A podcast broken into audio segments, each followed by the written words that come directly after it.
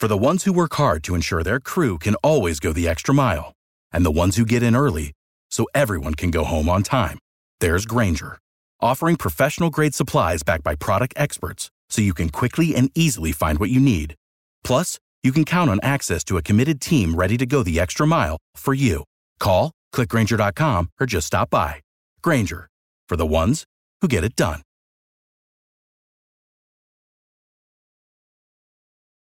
Every team, every topic, everywhere. This is Bleav.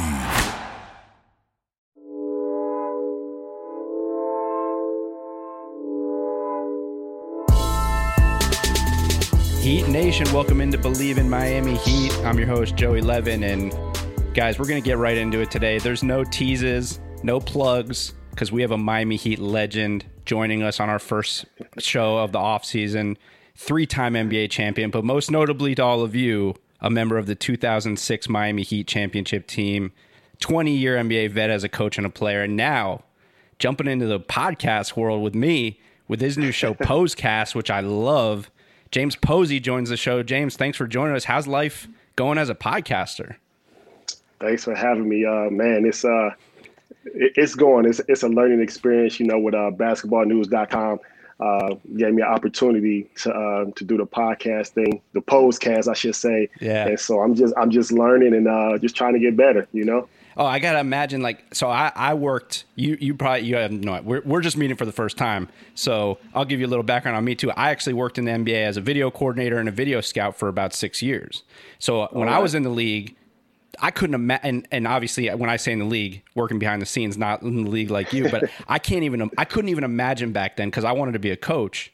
The idea of publicly getting on a microphone and talking about the game, about this, my experiences and stuff like that and then I did the switch into media. And it's such a weird, it's such a different thing. Like, is it strange for you? Just, I know you could talk hoop all day, but talking to, you know, now it's being recorded and it's a little different. It's got to be a weird experience.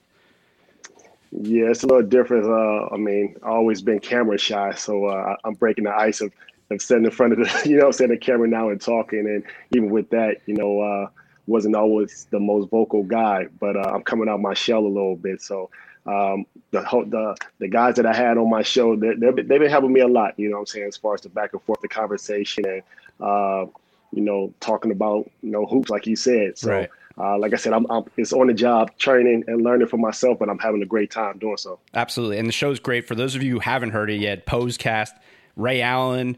Antoine Walker, Eddie House. I was just listening to that one today. So Heat Legends also on the show with Pose. So go check it out. It's amazing. But all right, so I want to hit this year's team with you.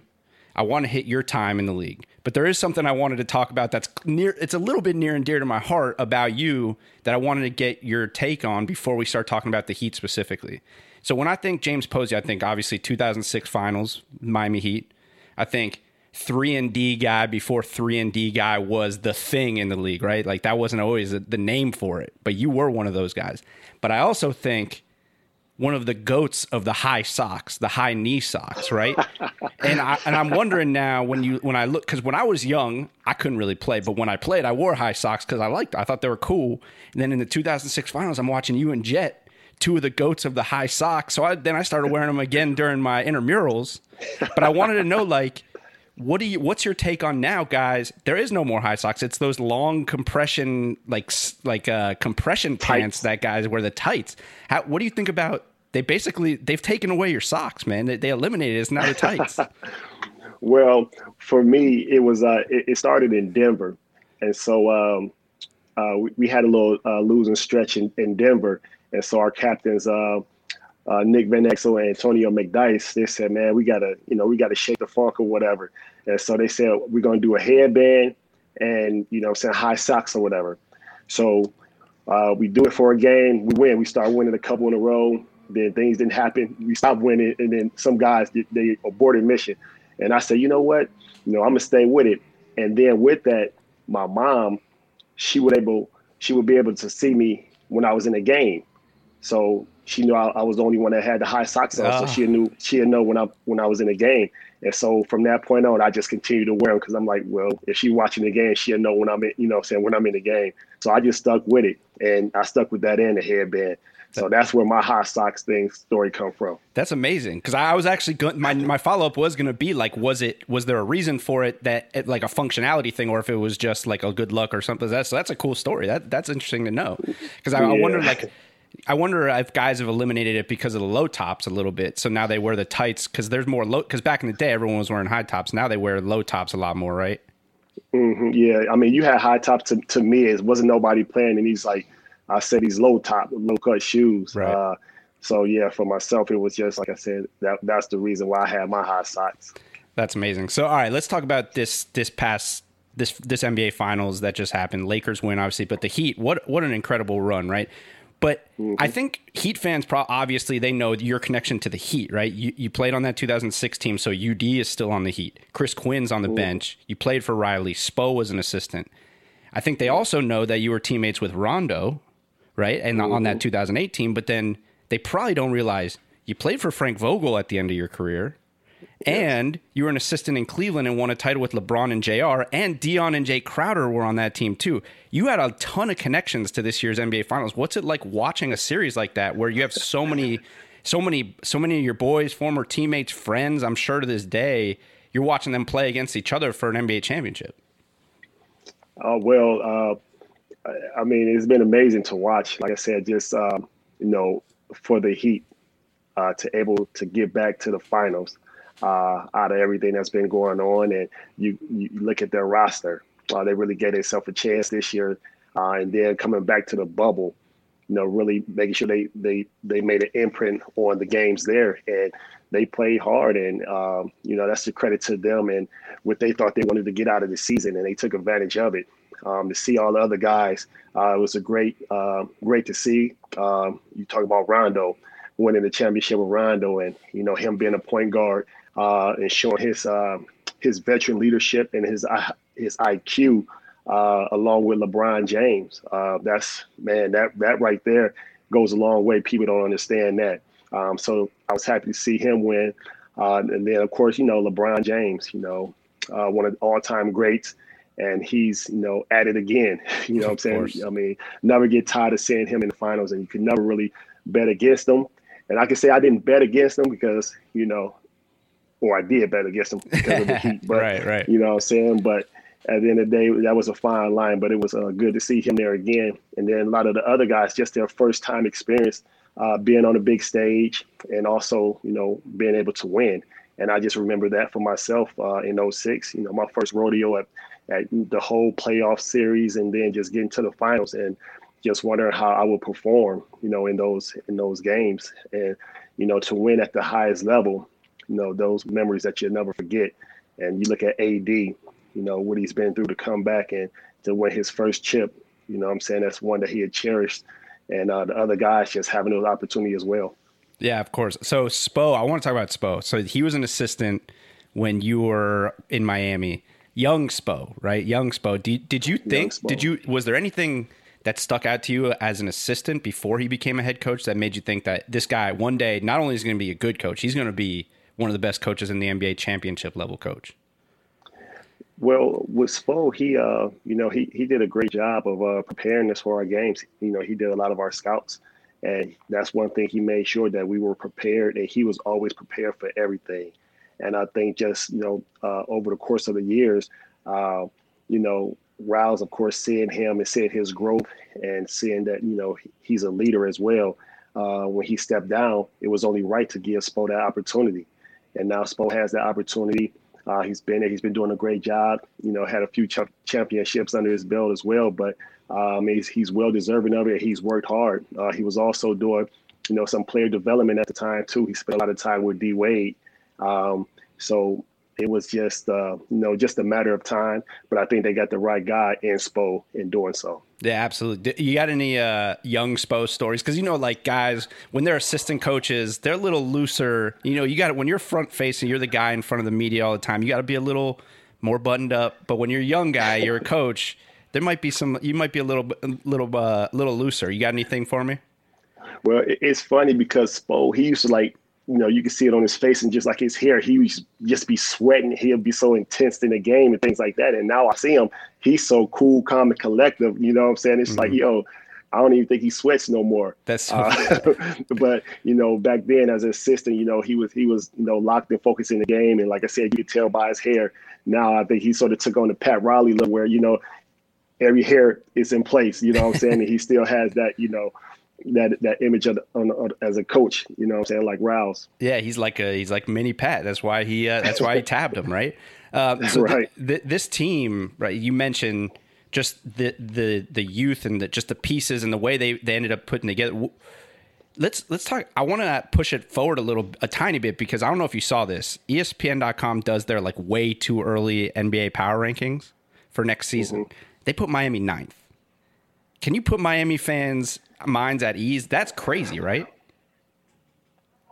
Listen, I mean, I guess ninth. I mean, ninth compared to I guess whatever you could I mean, anything lower than that. But right. um, it's I mean it's still early. I mean they had a great run. You have to see what the offseason holds. Uh, if there are going to be any major changes for them, or are they stuck with their roster in itself? Um, I think for uh, the young pieces that they had, I think that this was a great experience for themselves. And now it's only going to get better. You know, their confidence is going to grow, and they feel they and know that they can compete at a high level. And so now it's just a matter of of, of getting it, uh, getting it, um, or doing it for a second year in a row to try to get back to the promised land. Do you think playing in the bubble and not getting to experience the playoffs the way it normally is, traveling, playing on the road, and any of that is a not necessarily a detriment to the development of these young guys, but it's not really what what it you know it's great to play in the NBA championship, but it's not the NBA championship as it's going to be for the rest of their career.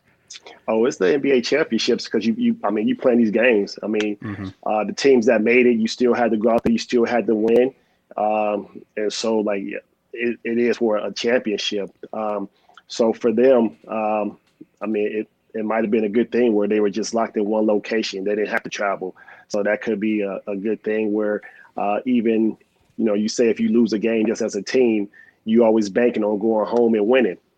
You know what I'm saying? Like, mm-hmm, oh, right. we lost on the road, we get back home, like we're just supposed to win. You just have that belief belief in that confidence. Um, so I mean, next year if things change, you know, to get the full experience of it uh, at that level, you know, it, it could be taxing, but uh, that's something it they should, you know, just prepare themselves for. But I think confident wise, as far as playing, they are have they have the highest confidence going right now, they just have to carry it over. Yeah, absolutely. So you, when you in the, in the NBA, you were 18th, right? 18th pick in the draft.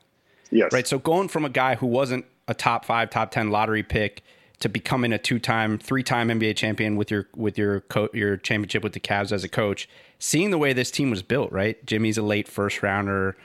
Bam and, and Tyler are late lottery guys. Everybody, you know, Jae Crowder's a second round pick. Does it give you more of an appreciation for what they did, this run they did with? They didn't have that th- this these top five, top two, top three picks on this team. This was a team put together of, I mean, scrappy guys with something to prove, and obviously Bam and Tyler Herro looked overlooked. They're super talented, but seeing a team like this put together like that, is there more of an appreciation for being a former like late first rounder who went on to win multiple championships? Uh, that's a credit to you know Spo and Perral, you know, finding the right players for their system and getting the most out of them. And uh, you know, just playing there, you're you're going to play hard. You're going to you're going to compete, and um, you know, you're always going to give yourself that chance to win. And I think just with the group of guys that they have, I think everything matched. You know, they had the toughness. You know I'm saying? They had the skill guys in the position. You know I'm saying? So they they checked all the boxes uh, for Pat Riley team, uh, and or I could say Spo team as well. Um, but um, just the the grind, like you don't understand just how even the practices are competitive. So now when you get in the game, the games are are are easier. I mean, they're a little easier. And then when you talk about the the talent. Um, where they don't have the the true superstar like some teams have. Uh, you know, you give Jimmy Butler, you know, give him a lot of credit where he had an opportunity to open more people's eyes as, as far as his capabilities and what he could do. Um, and then just to do it on both ends of the floor, you know what I'm saying? That, that speaks volumes of the development that they have down there in Miami. Yeah, well, I was going to bring up that. I mean, it's the culture, right? Heat culture. And I think Heat fans and Heat players have always known about the Heat culture. I think this season in particular, the way they made it to this run that they made, it be it made Heat culture into sort of a household thing. People now are talking about heat culture, and I know you talked about on your show, even with Twan and with uh, Eddie House, you guys talked about heat culture. What? Tell me heat. Tell me about heat culture. Just just break it down for me as a guy who went through it, won a championship under heat culture. Like what? What, what do we need to know about heat culture from a player? Uh, it, it's it's a challenge for every individual, mentally and physically, and this also uh, has to do with a great sacrifice of of yourself and then of your teammates to make everything work. Um, before I get there, it, you're afraid of it because you don't know really what it is and what to expect. But uh, as years go by, you understand what it is and what it's about. And like I said, between the, the mental and physical part of it, that's it. You know, as far as not not bending or breaking for anything, uh, caring for teammates, and it's about winning and doing it together. And I think this team right here was is another example of of that. Um, so along the way, like I said, it, it's sacrifices you have to make, whether it's minutes, uh, your your um, your role on the team. And once you understand that and accept your role, it becomes fun and it, it becomes challenging, and you challenge each other. Um, and that's the beauty of it. And you don't get that with a lot of organizations uh, because they're not as strong as the Heat organizations from top to bottom when you look at it. Yeah, they they mentioned. I think on the broadcast it was it was Jeff Van Gundy who mentioned like, you know, organizations around the league they see teams like the Heat and or the way they're run, or they see teams maybe like San Antonio. I don't know much about their organization, but they see that you can be successful doing things a certain way, heat culture, but then they don't do it. But you've been with a bunch of organizations. What is it about? I mean, I was with the Grizzlies, which you you were there, but I was there at a different time. You were there with Jerry West and Hubie and all those guys. I was there with Chris Wallace and my guy. I mean, look, I love uh, Lionel. Lionel was my first head coach I ever worked for, so that's my guy. But Memphis was a little different when I was there. But and then I was with the Hornets. We all know Hornets have had their struggles over the years. What is it about th- these organizations? They look at teams and there's a blueprint. Obviously, why don't other organizations want to follow along with a clear blueprint of being successful? Even in the down years, you're not down, right? Yeah, well, I mean, it's the uh, they want to rush the process in in a sense, but then, like I said, having the um, the trust from top to bottom, where you could talk about uh, Micky Arison, you know, what I'm saying, you know, when he brought in Pat Riley, just believing in his vision and sticking with it. You know, not even when things were rough, just not abandoning ship and, and start from scratch, but actually believing in that vision for a long time. And, and you brought up San Antonio. I, I've never played in San Antonio, but that's sort of similar. The other only other organization I could think of that's sort of like Miami, uh, where they do it by committee and the type of guys that they bring in. So um, I, I, think that's that's always key. And um, you talk about revolving doors as far as you know uh, the coaching goes. You know, you don't see that you know in Miami. You didn't see it in San Antonio. So actually believing and trusting in the guys that you bring in there, and then the overall vision, uh, that's key. And then it's it, it's no rush. You know what I'm saying? It's no rush. And people put uh, the emphasis on like a quick turnaround. Well, it doesn't happen like that for everybody unless you got some talent that's just off the charts. You know what I'm saying? And you got to have, you know what I'm saying, a couple of the top 10 players in the league to actually give yourself a chance. But um, if you're about, you know, the grind and the work ethic and over time, you know, rising to the top, then you give your, yourself a, a, chance, and that's what uh, those two franchises have done, uh, the Heat and the Spurs. Yeah, and I think also they both, just from a talent evaluation standpoint, not just going out like you said and getting multiple stars, but finding those guys, knowing how to evaluate the guys that fit the culture and what you're doing as a team. Like this year, it's whether it's Duncan Robinson or Kendrick Nunn or Tyler Herro with the 13th pick, and then you know even in 2006 going to the Eastern Conference Finals, losing in the Eastern Conference Finals, and then going out and getting you, Twan, Jason Williams, Gary, like just knowing the guys that you can bring in to fit that culture. It's a, it's a, it's a. I mean, as an assistant coach now, having been an assistant coach for a few years and working in Cleveland, it's obviously it's pretty tough to evaluate. Is it tough? Do you think to evaluate the right type of player and person for a certain culture? Well, I mean, if, if you're there long enough to establish that culture, then you know it should right. it shouldn't be it shouldn't be that hard. And you know, like you just said, it most teams or organizations they, they don't allow that window. You know, is you know you give it three to four years, if that, and then they're on to something else. or the new best thing where you know those those teams like the Heat and the Spurs, they're always there. You're always talking about them because of what they they put out there on the floor and how they go about it. Yeah, for sure. So I mentioned 2006. So let's let's let's take it back. Let's take it back a little bit. Let's let's reminisce a little bit. So actually, let's start with. I want to start with the trade, right? So that offseason, 2000 eh, after the 2004 2005 season, you get traded in that big trade. I think it was mainly for it was it was a bunch of pieces moving around for Antoine. Uh, after listening to the show uh, with you and Antoine, it was six. It was six. It was sixteen players. 16 yeah, players? something like it was like the biggest trade in NBA history. You get you end up in Miami with Antoine Walker, Jason Williams. I, I think you sort of alluded to this on your show, but talk about it. You you saw the Heat the year before, right? Go to the Eastern Conference Finals, losing seven games. You guys all get brought in. Is your immediate thought like, oh, we're winning a championship this year? We're coming here to win a championship. Well, it wasn't you know, like I didn't, I didn't really know what the, what the, what to think at the time if we are going to win but they brought us in to finish to get the job done.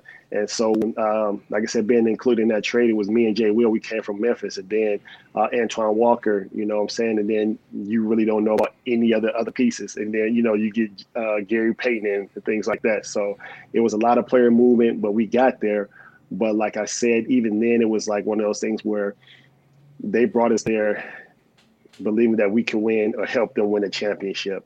And so, you know, not knowing, like I said, it was my first rodeo period just as far as just advancing in the playoffs, where in Memphis, we have been to the playoffs those two years, but we got swept, you know what I'm saying? Right. So, you know, that's a, a crazy experience. But to actually play for something that whole season was was totally different. And so the guys that was in that trade that landed in Miami, you you pretty much knew that you were there to to actually to win it all. It was just a matter of doing so. Did you and Antoine know each other? Like, were you guys bo- boys before the trade? Because when when in the conversation you had, it made it seem like was it just you guys connected by being traded at the same time? Because you talked about how like that first that first uh, night you guys went out after the press conference, and then you guys were having a drink, and then realized, oh damn, we got to do the body fat thing. like, yeah. So it like, seemed like you guys were pretty close that year. Well, I, I knew him. I knew uh, Twan from from afar. Uh, they used to have uh, in the off season in Chicago. Uh, he had this little charity thing that he put on, and I used to, you know, partake in the games and things like that. Uh, the, the charity work that he was doing in Chicago, and so we just, you know, we would speak and it'd be small talk then. So we just knew of each other a little bit, but our relationship grew once we got to Miami, uh, and you know, we had a great time down there. But like I said, that first night after after the uh, after the press conference, oh, it, it, was it was it was crazy because it was like I said, it was the start of that heat culture that we dreaded and that we knew nothing about. So right then and there, we were like, oh shit, like oh man, like. What, what, do we get ourselves into? But I mean, we were happy and excited at the same time, and and that's where the change started. Yeah, and he said he said, listen, everybody, go listen to this interview because it, it's it's amazing. But uh, he said you guys put Miami on the map in terms of athletes going out and, and getting after it. Because he said before before you and, and he said you two were the ones, right? He said before you guys, it wasn't really like athletes out in my Miami was always a party town, but it wasn't really like athletes out there like that. He said you guys put Miami on the map for that. Well, without throwing other guys up under the bus at the time. So since it was our conversation, so yeah, it, it was me and Twan, but uh, it was one of those things where even even. Uh, before I, I got there, I would say, man, how can how can they play down here? Like it was, it's so much, you know what I'm saying? Nightlife, everything's going on. Like how can you do that and focus and play? And man, but the South Beach um, flu, right? The South Beach flu. Oh, yeah. And so uh, for like it was like wow, like um, we, we was able to be ourselves, even though Riles, you know, you know, he wasn't a big fan of it for the most part, but I think it, it, helped keep our sanity a little bit. And I don't think we abused the situation. So when you say we were out, you know I'm saying, at the clubs or whatever, like we did that. But at the end of the day, we also knew we had to perform, you know, game night. And we knew why we were there, uh, you know, and that was to win a championship, you know I'm saying? So it's just a matter of doing it. So, you know, I'm glad we did win it because if not, then people were like, yeah, because they ass was in the club all the time when they was doing this. So right, exactly. I'm happy it, it, worked out in our favor. What was your first meeting with Pat Riley like? Uh, do you remember? I mean, it, it, it was. I mean, it was. Um, um, when we had our press conference, really, and you know, you just hear stories from afar, um, and to actually be in his presence, it sort of gives you chills a little bit, like, oh man, and you know how the or around Pat Riley, you know, being a god or whatever like that, it's like, man, like one, he speaks highly of me to think I could help him win a championship. So that was my first take, like, man, he brought me in, you know what I'm saying, thinking I could help. And then um, you know, just his preparation because he was still, you know, he was president. He wasn't even our coach. It was Stan right. Van Gundy. Yep. So, so you still, you know, you feel it. You know, you just feel his presence, and so it, you know, it was, you know, a handshake, uh, a welcome, and it's time to get to business. And that was pretty much all he pretty much said, and then that was it.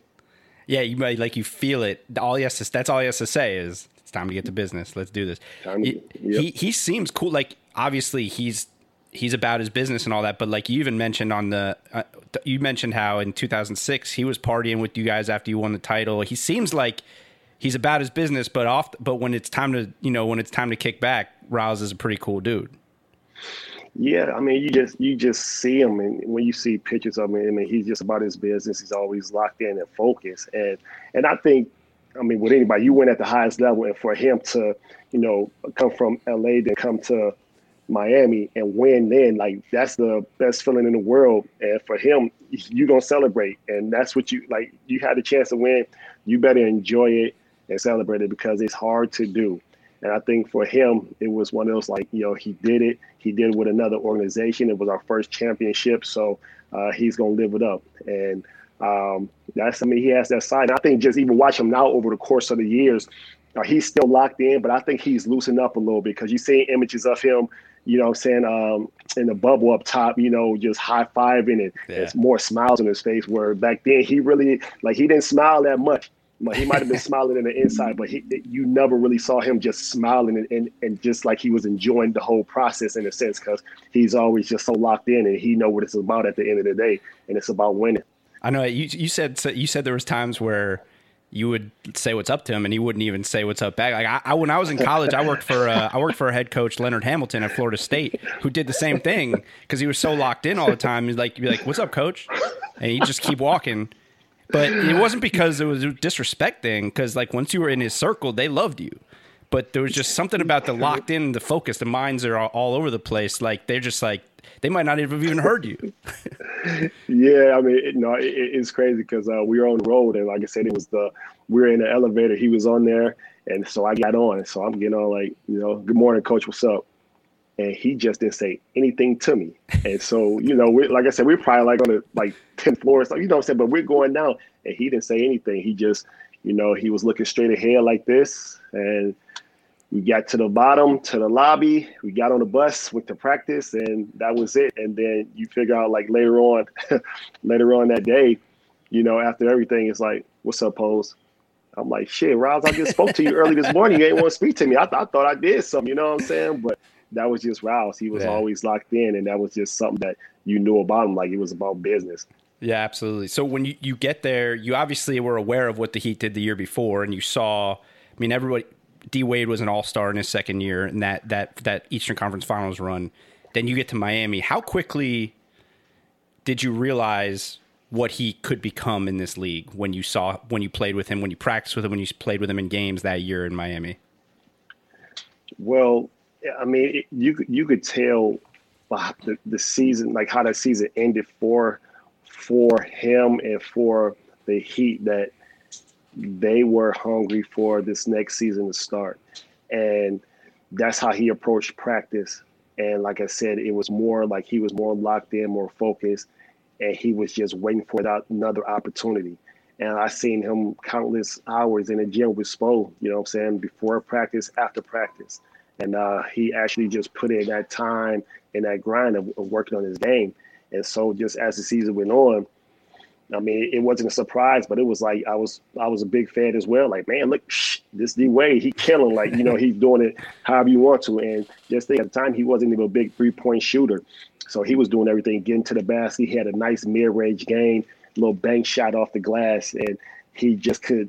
I mean, he could do it all. Very athletic. You know, he dunking and finishing on people, and so it was like wow.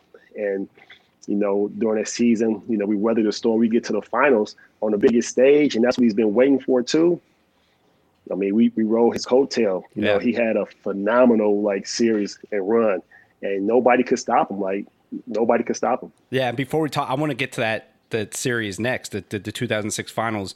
But uh, what what was it like coaching him for a cup of coffee in Cleveland, coming full circle like that? um, it, it, it was. It had to be know, a weird. At, it had to be time, a weird year. Had to be a weird year.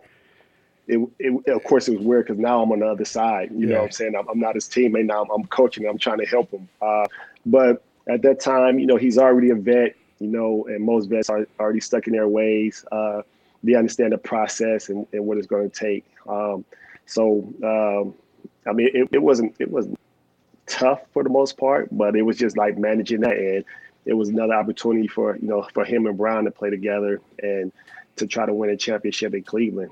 And then things just didn't happen that way, and of course the the business side took over everything, where you know he wasn't there no more. Yeah, of course. So, all right, so 2006 finals, you guys go down 2-0. What's the what's the conversations that are being had with it amongst you guys, amongst the, the coaching, the coaches to you guys, you guys as players, like down 2-0 in the finals, that sparked, you know, reel off four straight and win a title. That that's that's kind of unheard of at the time. Going down 2-0 and coming back and winning four in a row is is pretty incredible. Well, actually, it wasn't even a lot of talking. It was it was a lot of you know, second guessing yourself and your abilities and things like that, and just being in shock, like, man, we get here and we down 0-2. So amongst ourselves, it wasn't too much talking, but we did have great leadership presence, and that was in Shaq and Riles. You know, they never wavered.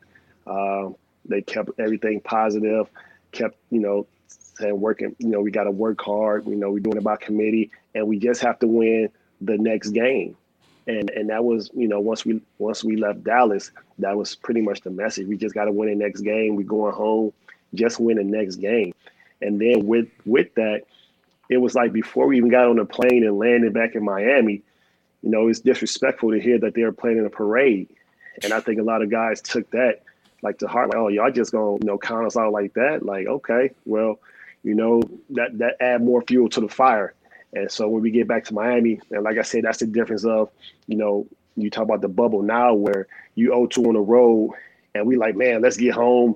We get, I know we gonna win one. Like, you know mm-hmm. I'm saying? You mm-hmm. just get that confidence. And um, that confidence along with that sense of urgency. And so that's what we had. And then once we got the first win, it's like, okay, well, we're not gonna get swept. So now whatever we did this game, we got to do it, you know, 10 times harder for the next game and that's what we did. And then you, know, you tied two two. Now it's a different ball game. Mm-hmm. And then now we take the lead. and we go three two. Now we feeling real good about ourselves. You know what I'm saying? It was one of those things where even Shaq and Riles, they didn't let us get too high.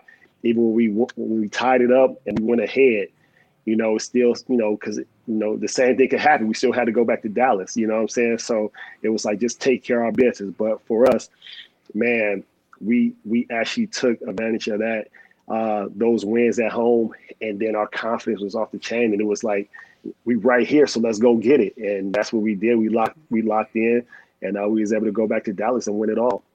Yeah, I was. Uh, you know, it's interesting. I was talking to someone you know well who says hello, Tony Fiorentino, earlier today. All right, and uh, say hello. He, yeah, coach is coming on the show next week, so I'll tell him you say hello. But he, you know, we were talking about. I mentioned you were coming on, and we were talking a little bit about that 2006 team, and he reminded me about Game Six. Three minute, about 3:30 left in the game. Dallas cuts the lead to three. D Wade elbow pick and roll. They're doubling him. He hits you in the corner for that corner three to go up six, and that kind of it, it, it didn't know it didn't necessarily seal it because then they cut it to two, and then you came back and had another bucket off the bounce floater, which is not that you can't not not that you not that you can't do it, but that's not really what you were known for, right?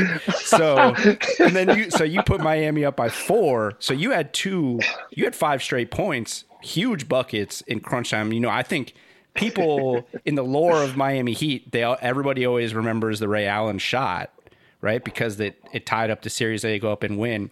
But that's a closeout game with three minutes left in the game What's going through your mind? And plus, not to mention, not that Dirk is any kind of athlete, but you got a seven footer closing out to you from the block on that shot. What's going through your mind in a situation like that? Because not everybody's built for that. Well, the crazy thing about it, everybody was probably throwing stuff at the TV at the time because I couldn't make the whole like I couldn't make, and you know what I'm saying. So of course, as a player, you know it's in your head like, man, I, I can't make. So you start feeling some type of way. Um, and then that situation, you had D Wade coming off a you know a pick and roll, middle pick and roll, a middle pick and roll, get to the elbow, and you know he's very capable of making that shot. But it, it was the trust that he had in me to pass me the ball again and I was able to make. And for me, it was just you know locking into the fundamentals of my shot, and you know just still believing I can make it with just a little doubt. But you know, I at the time it went back to the basics for me, and I was able to knock it down. And that's why when you see it, that's why I hold my follow through and I point all the way down because I was like, I finally made one. And you know, if you look at the time of the of the, of the game, it was like it was perfect timing for that. Mm-hmm. And then with the floater, it was almost like one of those I got caught with the ball in a in a bad situation, so I drive, and I knew Shaq's there, but I'm saying let me just put it on the rim, and so I shot a little floater there too. And hoping, so hoping if you I, is hoping if you miss it, he'll go get it, right? yeah, so I wouldn't make it like you said. That floater wasn't my game, but I was hoping just to get it on the rim, and I knew Big Fella was down there to clean it up. And then it's it's crazy because even before, like we could have sealed it a little earlier. I think D Wade was at the free throw line, mm-hmm. and he, oh, missed, missed the free one. throw. Yeah, Yep. And me and Udonis, we both grabbed the rebound and we finally we got called for traveling. So if we just if we didn't have that, we'd have had another possession, and then you know we probably would have scored. You know we probably would have scored. But those three plays right there just stick out. You know it for for different meanings. Yeah, the crazy thing about that game, and I think it kind of speaks to the Heat culture, right? We talked about it. Is at with six minutes left in the fourth quarter of that game, with the chance to close it out, you guys are tied. And in those mm-hmm. last six minutes, you guys score 16 points. You only win by three, but you and UD scored nine of the last 16 points, and you're the only two players on the team to hit to score make a field goal. D Wade had seven oh. points at the line, but you two were the ones who were hitting shots. He was scoring at the line. I think that sort of speaks to the way you know the trust and the culture that you guys built. That in a situation like that for the first championship in franchise history, not it's not D Wade, it's not Shaq, it's James Posey and Udonis Haslem making the biggest shots. Well, I, I didn't even know that, but um, that just goes from the guys' work ethic and the trust that we built all season long, and the guys putting in the work, you know, individually on their craft. And so, uh, like I said, the trust, you know, with D Wade making that pass, even knowing I was struggling, but he still trusted me enough um, that I can make the shot and he passed me the ball. And then of course UD, you know what I'm saying, it's big time shots. You know what I'm saying? And you gotta think about down the stretch defensively. We we bunkered down defensively and Alonzo Zo, he had, you know, some great blocks. You know, he was there weak side helping things like that. And and you know, it was it was just I mean a great team effort, but that was the grit and the grind of of just the culture of, of the Heat. Yeah, this is a, a, just unbelievable. The best best season in franchise history, regardless of what you think about those other two titles. That that's the moment that put Miami Heat on the map. Um, I really appreciate, man. You've been so so gracious with your time. I got a couple more like couple fun ones that I want to throw at you before before I let you go. All right. So that team, right. right? That team. Mentioned Gary Payton's on that team. You got Shaq. You got Zo, Jay Will, you, Antoine Walker. GP's legendary for his talk we know Shaq can talk. We know Zo can talk. Who was the guy on that team that that talked the most, that had the best trash talk game? I mean, GP is legendary. Like everybody says, he's the best, so I might be him. But who was the guy on that team that you're like, God, this dude, he he just he just crushes people.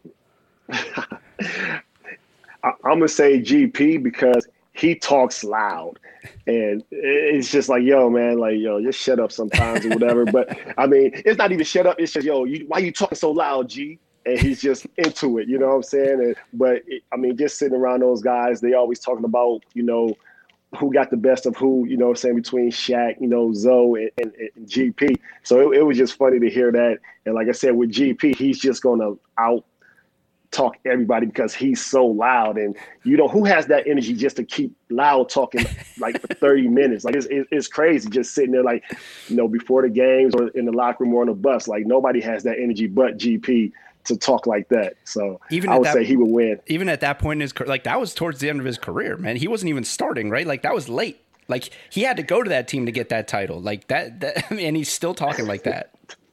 Yeah, I mean, of- of course, because I mean, he's he's talking about when I mean his prime, his years before Miami. Like you Yeah. know, he's actually talking, and like I said, with that, he's talking loud. It's like yo, so it, it was it was funny. So I mean, even in that short time, you know, that's that's GP being GP. Now, in terms of personality, not just talking, but like big personalities, you played with I would I would argue probably the two biggest personalities or two of the biggest personalities ever in the NBA, Shaq and KG. Which of those guys, when you compare those guys' personalities, who was like the bigger? I, I think KG maybe was was he more intense, and Shaq was a little more. I don't know. Shaq was probably intense as a player too. Like, how do you compare those guys as personalities, not as players? um, with Shaq, you know, he, he has that great sense of humor, and so he he always uh, finds a way to show it. And then you know, what I'm saying like, and when I say like, he was actually nice to to the other teams because if he really wanted to to be that force, he could really have hurt people. You know what I'm saying? Just hurt people. So. Um, I mean, he, he he wasn't a he was a gentle giant, but at the same time, you know, he made his presence felt. But he also had the balance of the sense of humor to keep the locker room and his teammates, you know, laughing and and keep everything light. KG, it's he's so locked in all the time, and he has a great competitive like nature. Like everything's competitive, and, and you talk about basketball, like it's funny because you only see KG before the games on TV, banging his head, you know, on the basketball pad, and then you know he's beating his chest like this. But that guy right there, that's how you get ready for practice. that's how no, seriously, that, that's how you get ready for practice, and that's why in, in Boston we had some of the best practices, and he raised the level for everybody's practice habits in Miami.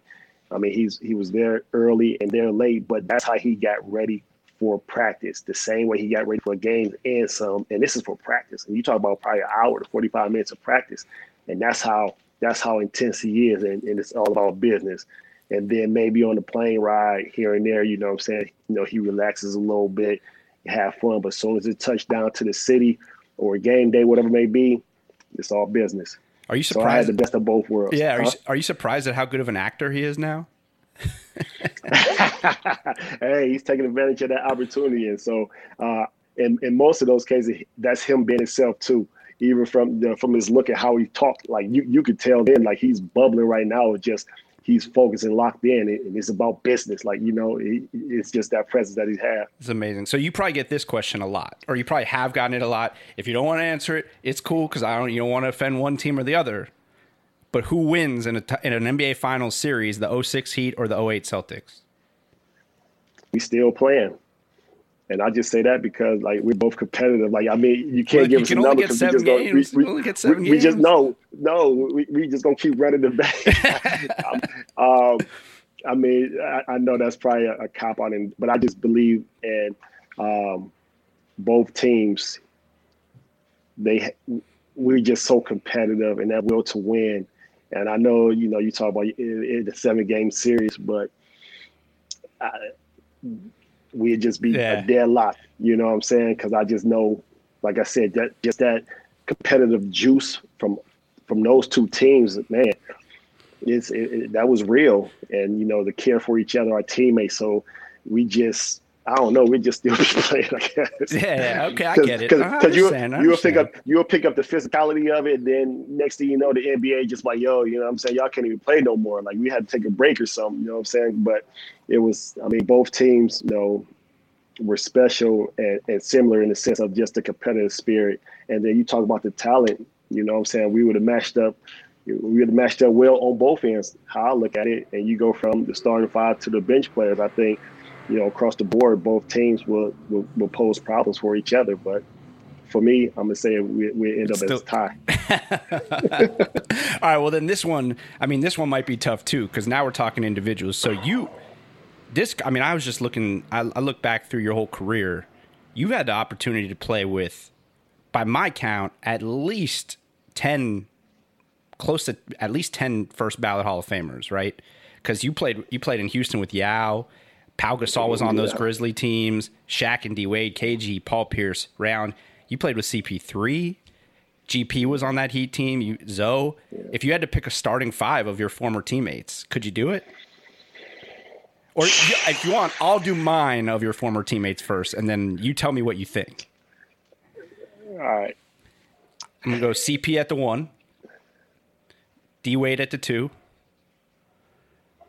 Uh, I guess just based off positions, you got to go with Paul Pierce at the three, and then KG and Shaq. I like it. I mean, you. I mean, It's hard to go wrong. it, it's hard to go wrong. Um, but some of them, I mean, like you said, position wise, I mean, that's for the position that that you need to fill. They just fall in those slots. I mean, but then you know, you still, you know, you leave out some people, and maybe you know you have a strong bench as well, so they can't Yeah. be too disappointed. But that was your list, and I I, I like it and I agree with it, and I'll leave it at that. Oh yeah, well, because uh, even on the bench, you played with shoot. The crazy thing is, earlier in your career, you had Heat legends uh, uh, on your uh, early teams, and you played with Timmy, you played with Glen Rice, Voshon Lenard. Like you had some, of, Yeah. you had some of the old old school Heat players, man. You could put some of them on your bench to get some shooting. That that team's that team's winning. yeah, yeah, Um, man, yeah. You, I've been blessed. I've been blessed. Yeah, absolutely. All right, last one. This isn't this isn't this one. It's a it's a tough. It's the toughest question I think recently, but it doesn't have to do with any of your teams or your teammates, so you can answer this one. All right, and maybe unless you don't want to get into it, because some people don't like to. I heard you talk about when MJ got buckets on you. You didn't mind because it's MJ, right? Like it's like all right, I'm guarding it. It's okay. MJ can get buckets on me, right? You coach LeBron. You won a title with LeBron. Do you get into the GOAT conversation? Are there other people in that conversation for you, or is it just them two? Um,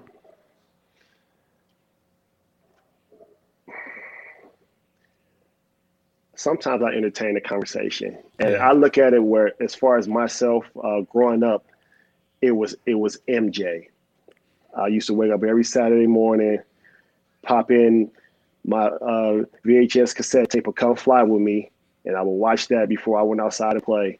And so it was it was MJ MJ, and um, you know that's that's all I knew. And then you, you see his competitive nature, you see him winning, you know, at, at the you know at the highest level and consistently winning.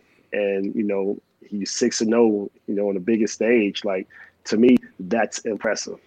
That's impressive. And just like I say, even different eras, um, you know, the game has changed a lot.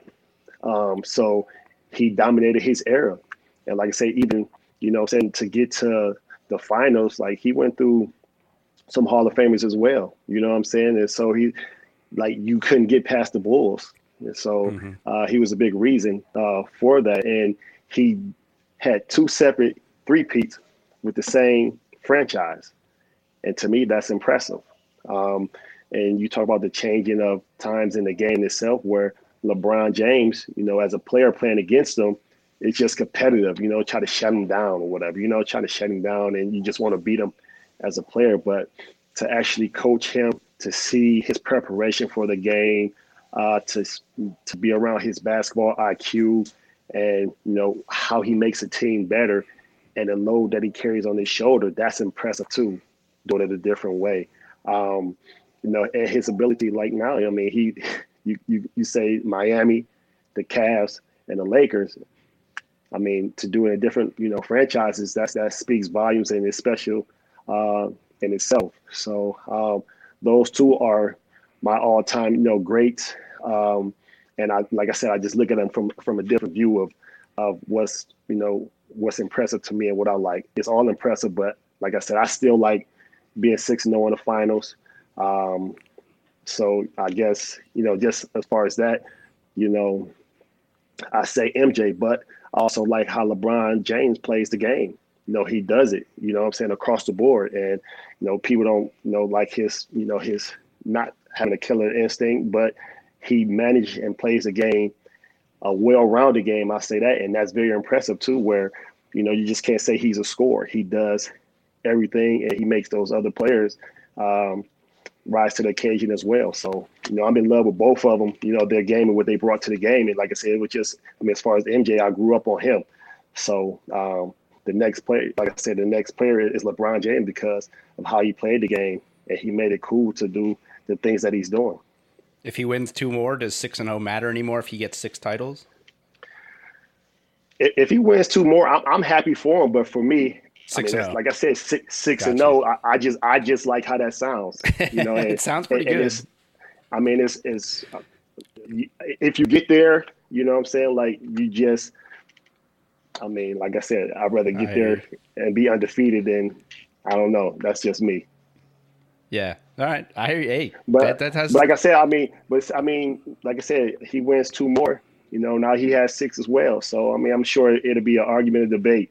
Um, but like I said, I mean, as long as you get them, you have an opportunity to get them, get them.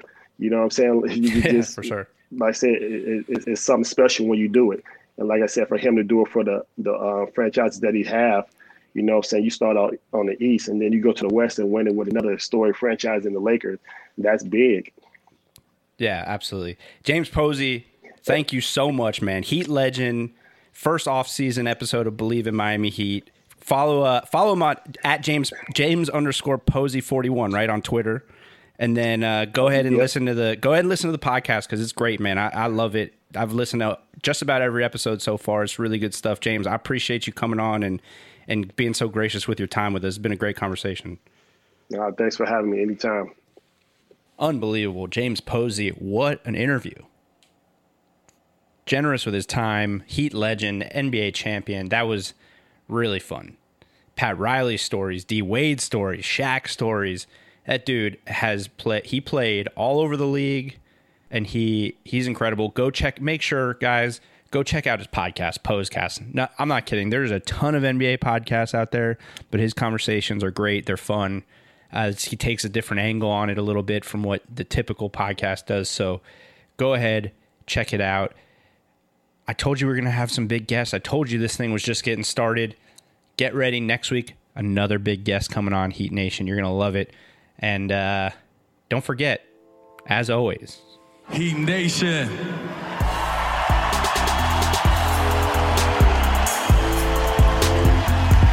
I love you.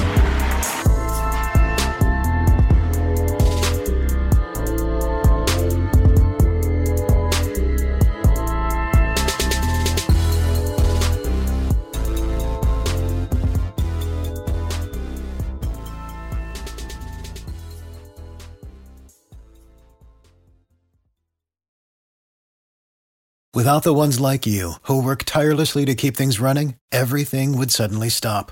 Hospitals, factories, schools, and power plants, they all depend on you. No matter the weather, emergency, or time of day, you're the ones who get it done. At Grainger, we're here for you with professional grade industrial supplies. Count on real time product availability and fast delivery. Call clickgrainger.com or just stop by. Grainger for the ones who get it done.